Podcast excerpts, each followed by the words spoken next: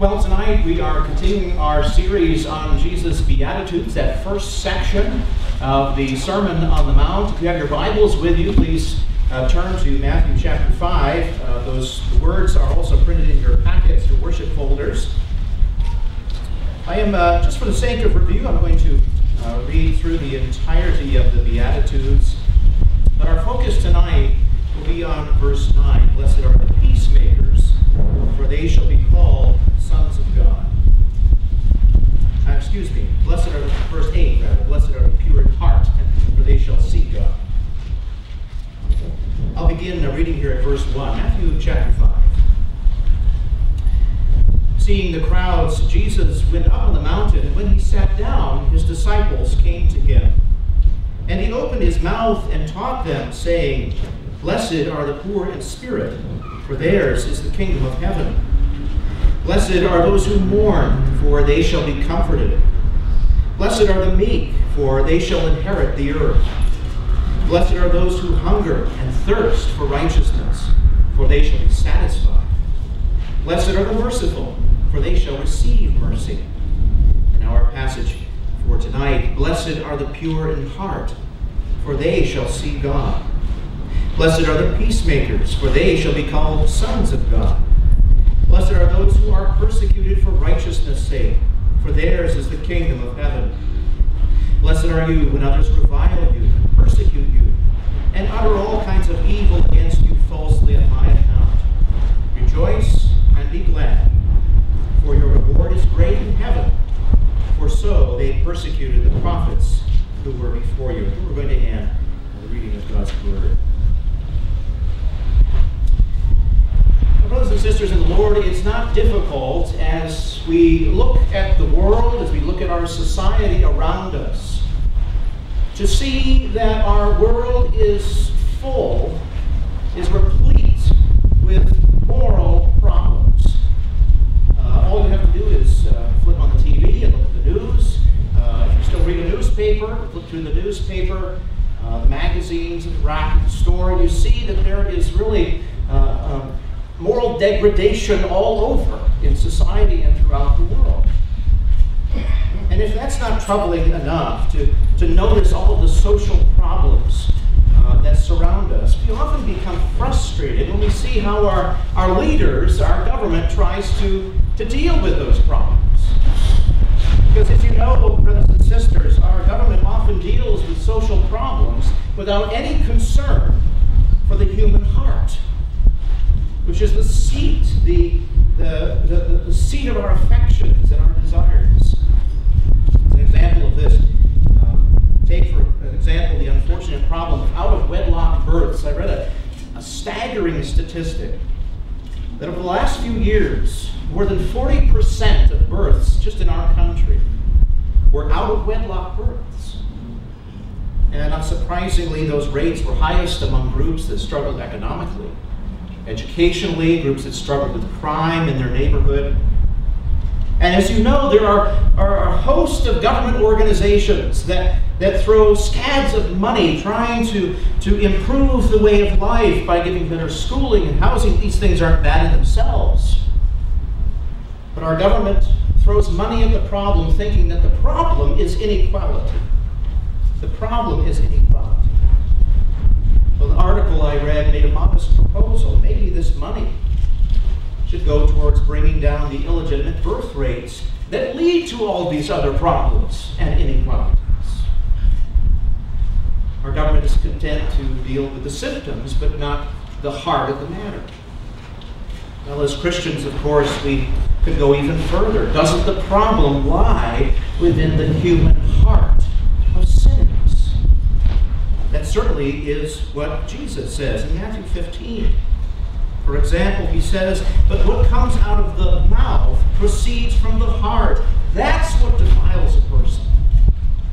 For out of the heart come evil thoughts, murder, adultery, sexual immorality, theft, false witness, slander, and you name it. See, Jesus shows us that the sins of lust and fornication, not just inequality, are at the bottom of our society's problems. And so, as we turn to our Beatitudes tonight, we we are once again reminded that the teaching of our Lord Jesus so often contradicts the prevailing thought of our society.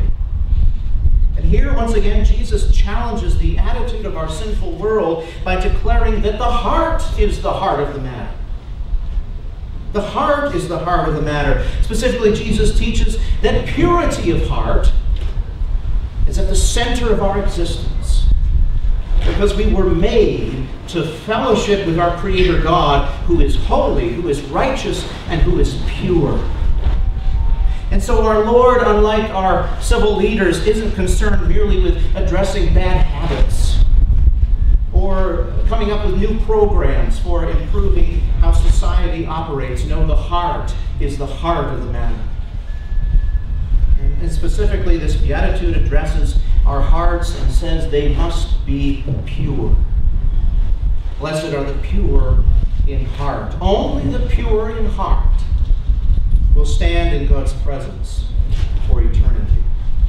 I want to notice four things with you tonight. First of all, the prerequisite of our purity. Secondly, the poverty of our purity. In the third place, the provision of our purity. And finally, the practice of our purity. Well, those of you who have uh, gone to college, or perhaps even gone on to do a master's degree, you know what a prerequisite course is. If you've had kids that have gone to college, you've probably heard them griping about a prerequisite course that they have to take. Well, a prerequisite course, of course, is a more basic course, a more basic class that you have to take in order to take some other classes that you need to fill out your major. So if you want a specific professor or a specific course, you have to take some prerequisites before you can get there. They are necessary for you to make your way through your, your education. Well, there's a far more serious prerequisite that exists for you and for me if we are going to stand for eternity before the presence of a holy God. And that prerequisite, Jesus says, is perfect purity of heart. Without perfect purity of heart, none of us could possibly stand in God's presence. None of us could enjoy perfect fellowship with God, that very thing for which we were created. Listen to me as I read Psalm twenty-four. The psalmist writes this in verses three and four. He asks, "Who shall ascend the hill of the Lord? Who shall stand in his holy place? He who has clean hands and a pure heart, who does not lift up his soul to what is false, who does not swear deceitfully." That is the person who may stand forever in the presence of God, enjoying the most precious gift of all, God himself and his approval. Who can do that? Only those who are first pure in heart. The psalmist explains what that, that purity of heart is. The pure in heart are those who reject what is false and embrace the truth of God, who delights in the truth. The pure in heart hates deceitfulness and compromise. He hates, as James says in James four, hates double-mindedness. The pure in heart is not an offense. His heart is not divided between worldly pleasures and the pleasure of God. He's not divided between God's will and the opinions of the world. The pure in heart recognize the, the utter necessity for an unqualified and uncompromising pursuit of God's favor and God's will. Ian Duguid, who's a Christian commentator, talks about the seriousness of being pure in heart, not being double-minded, but singularly committed to God. He says this, "We can't have it both ways. We can't be easy and, and comfortable with the world and easy and comfortable with God. Either our uncompromising purity will make us uncomfortable with the sin that surrounds us and somewhat uncomfortable companions for those around us who want to be left alone in their sin. Or, alternatively, our compromise will make us uncomfortable in God's presence." Can't have it both ways. We have to choose whose esteem is more precious to us, and then live in pursuit of that favor. Because God is holy, because he is uncompromisingly pure, because he puts a high value on our holiness. Purity of heart is a prerequisite for us if we are to dwell in the presence and enjoy the favor of God. Brothers and sisters, if you were to enter into the presence of God at this moment for, let's say, an interview with God, how would you fare on the basis of your own purity, your own personal purity? There is, for all of those going in for uh, an interview, a work interview, uh, a certain question that everyone seems to dread. The question, what is your greatest weakness? Perhaps you've been asked that question, and the trick in answering that question, at least I'm, I'm told this is the trick, is to answer the question and show that you're sufficiently self-aware, but at the same time answer the question so that they still want to hire you. Um, you want to show your competency as a worker. And so the standard advice is, when you're asked what's your greatest weakness, you respond by turning your weakness into a strength. So you might say to uh, the person who is interviewing you, well, my greatest weakness is I, I'm just too hard of a worker. You know, I just, I take my, my work too seriously. My weakness, in other words, is the thing that you're looking for. I'm, I'm going to be a really great, diligent, hard-working employee. But I wonder how many of us could stand before God and say, well, God, my greatest weakness is that I'm just too pure. I'm just too holy. Who of us could say, in the presence of a holy God, I've kept my heart pure. I'm clean. I'm without sin. Of course, none of us could say that. None of us would dare say such a thing, because in terms of our need for purity and holiness, our greatest weakness is not our strength. Purity of heart is our greatest need, to be sure. It's the greatest necessity, but it is our greatest shortfall, our greatest poverty. It's the thing that we lack most. And as we read in, in Matthew fifteen, it's not our behavior that's the problem. It's not outside factors that, that lead us uh, to uh, be unworthy in the sight of God. No, Jesus says the problem is the heart. It's not what comes out of the mouth that makes a person unclean. It's what's in the heart. Our hearts are the problem, Jeremiah says in chapter seventeen. He says they're deceitful above all things. They are desperately corrupt, seemingly beyond cure. Our hearts are defiled by nature, Scripture tells us. They are not filled with thoughts of God. They are not uh, filled with pleasure in what is right and true and pure and worthy of God's approval.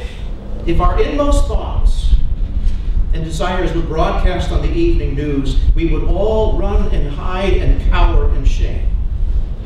And that's the truth for every single one of us. Because you see, brothers and sisters, as Romans five tells us, we have inherited Adam's impurity.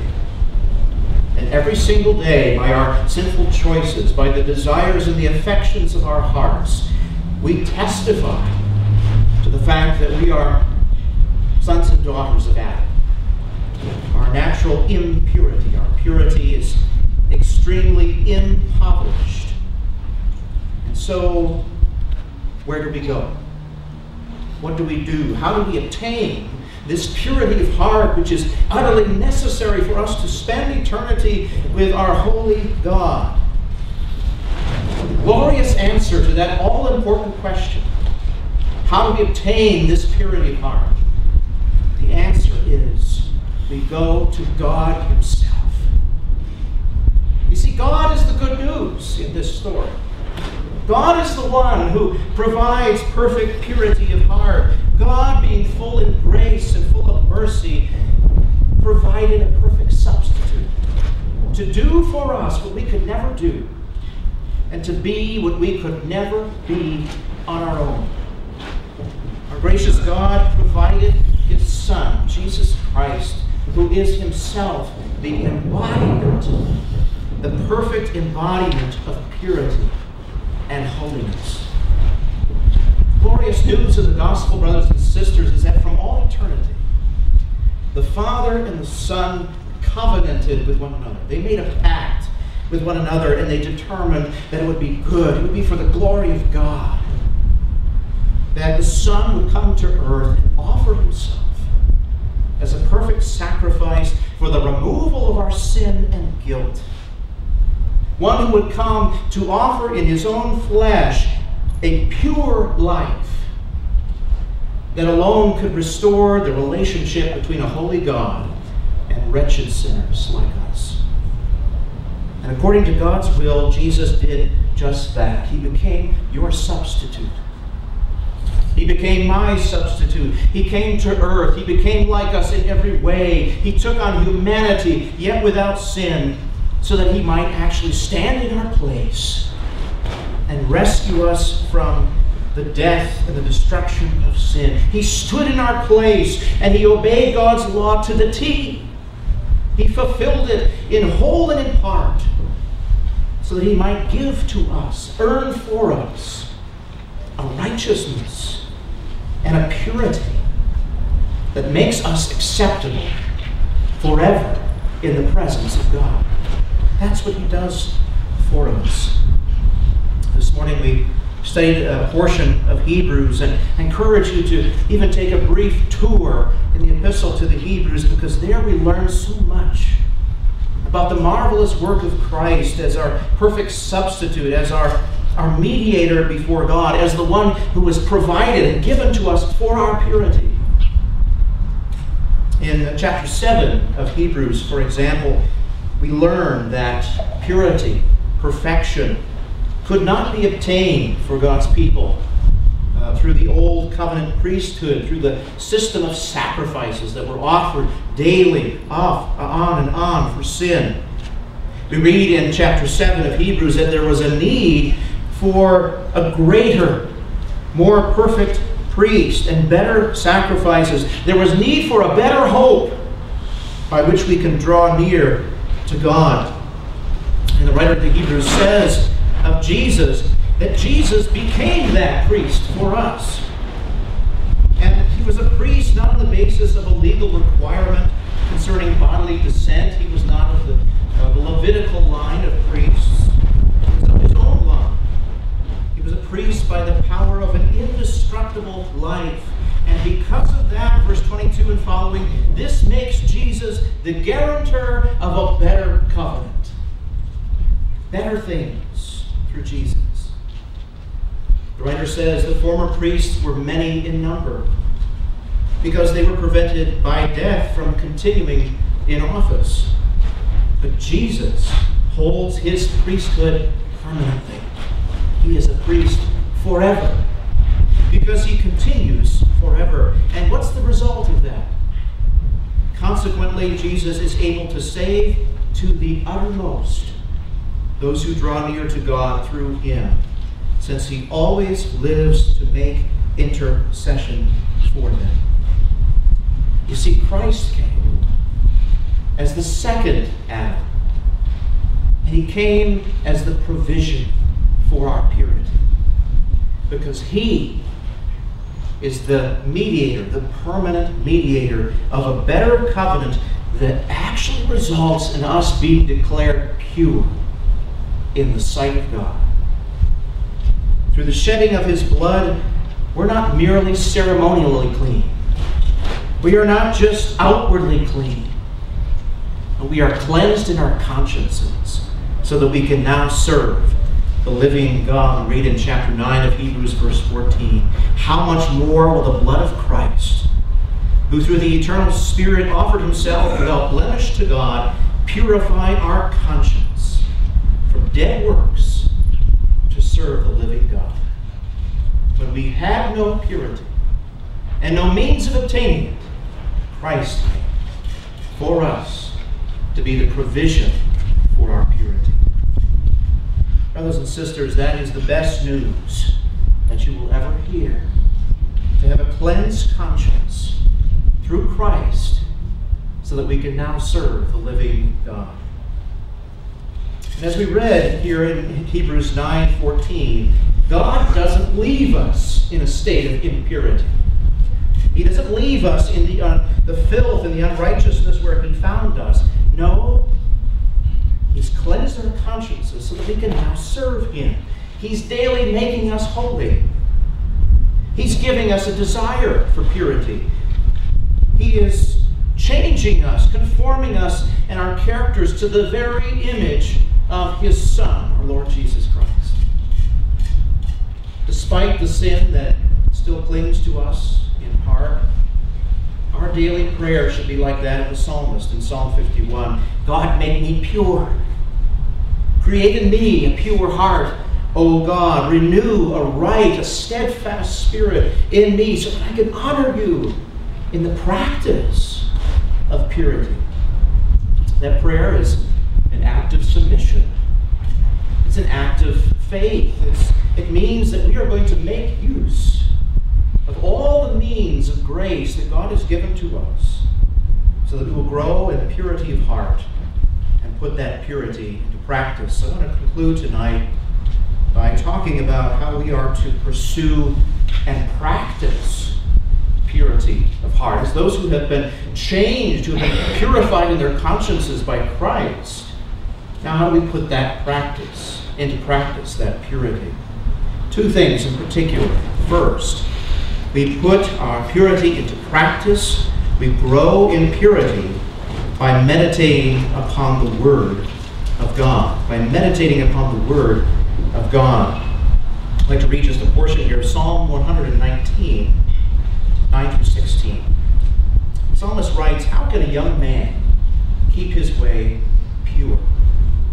The answer, by guarding it according to your word. With my whole heart, he says, I seek you. Let me not wander from your commandments. I have stored up your word in my heart, that I might not sin against you. Blessed are you, O Lord. Teach me your statutes. With my lips I declare all the rules of your mouth. In the way of your testimonies I delight, as much as in all riches. I will meditate on your precepts. Fix my eyes on your ways. I will delight in your statutes. I will not forget your word. Do you desire a godly, righteous, pure life? Then seek God in his word. That is how our way is kept pure. As we not simply know God's word, but we, we store it up. We memorize it. We hide it within our hearts so that we would not sin against God. So that we would grow in our affection for God, our love for him, our delight in his commandments. That is why we must meditate faithfully upon the word of God, both in our private study. It's also why we must make it a priority for ourselves and for our families that we come during the week to study God's word in the communion of the saints, in particular on the Lord's Day. That we make his word front and foremost in our lives, that we might grow in purity. Secondly, we pursue or practice purity of heart by claiming the promise and cultivate the hope of dwelling eternally in God's presence. Cultivating the hope, claiming the promise of dwelling eternally in God's presence. Apostle John writes in First John three, two through three, "Beloved, we are God's children now, and what we will be has not yet appeared. But we know that when he, that is Jesus, appears, we shall be like him, because we shall see him as he is." Listen to this. "And everyone who thus hopes in him purifies himself as he is pure."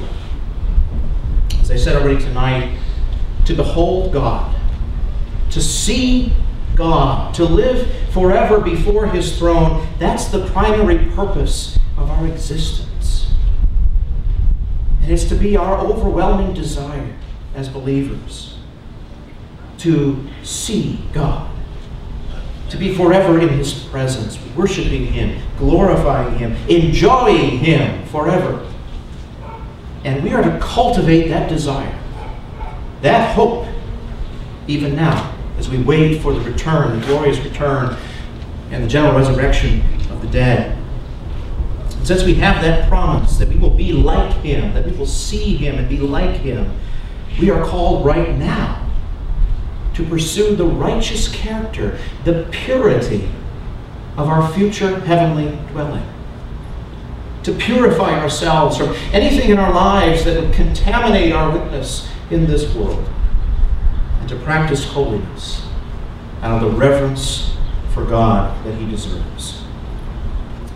Saints of God, it is no surprise to you when I say that our world despises the idea of holiness and righteousness and purity of heart, because they hate the God that we love and serve. The idea of living forever before the face of God, they could not object to that more. But that is not the mind of the Christian, Jesus says. By Christ, through the work of His Spirit, we have been filled with a different mind. We have been filled with a zealous love for the God who first loved us. We have been drawn to the beauty of Christ's cross. We are motivated by God's word and His promises to be personally pure and to live a life that conforms to our new status, pure, washed, righteous in the sight of God. As true believers, we desire above all to see God, to behold Him, and to be finally, completely, and eternally conformed to His likeness. That's true blessedness. Blessed are the pure in heart. Would you join me in prayer? Gracious Heavenly Father, we thank You for this blessed promise that is extended toward all who belong to You by faith.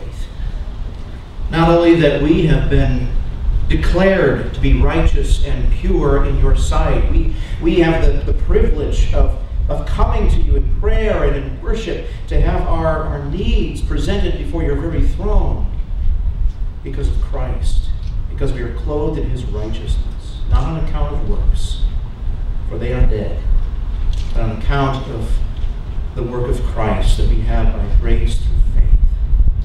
Thank You that we have been made partakers of this glorious righteousness. We thank You, too, that You are not finished working in us yet. Until Christ returns, You are working in our, in our persons by Your Holy Spirit. You are working through the preaching and study of Your word.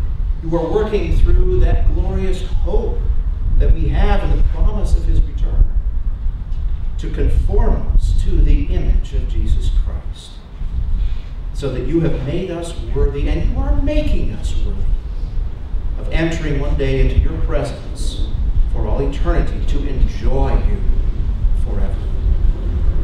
Thank You for that glorious promise. We thank You for that great hope that sustains us and uplifts us.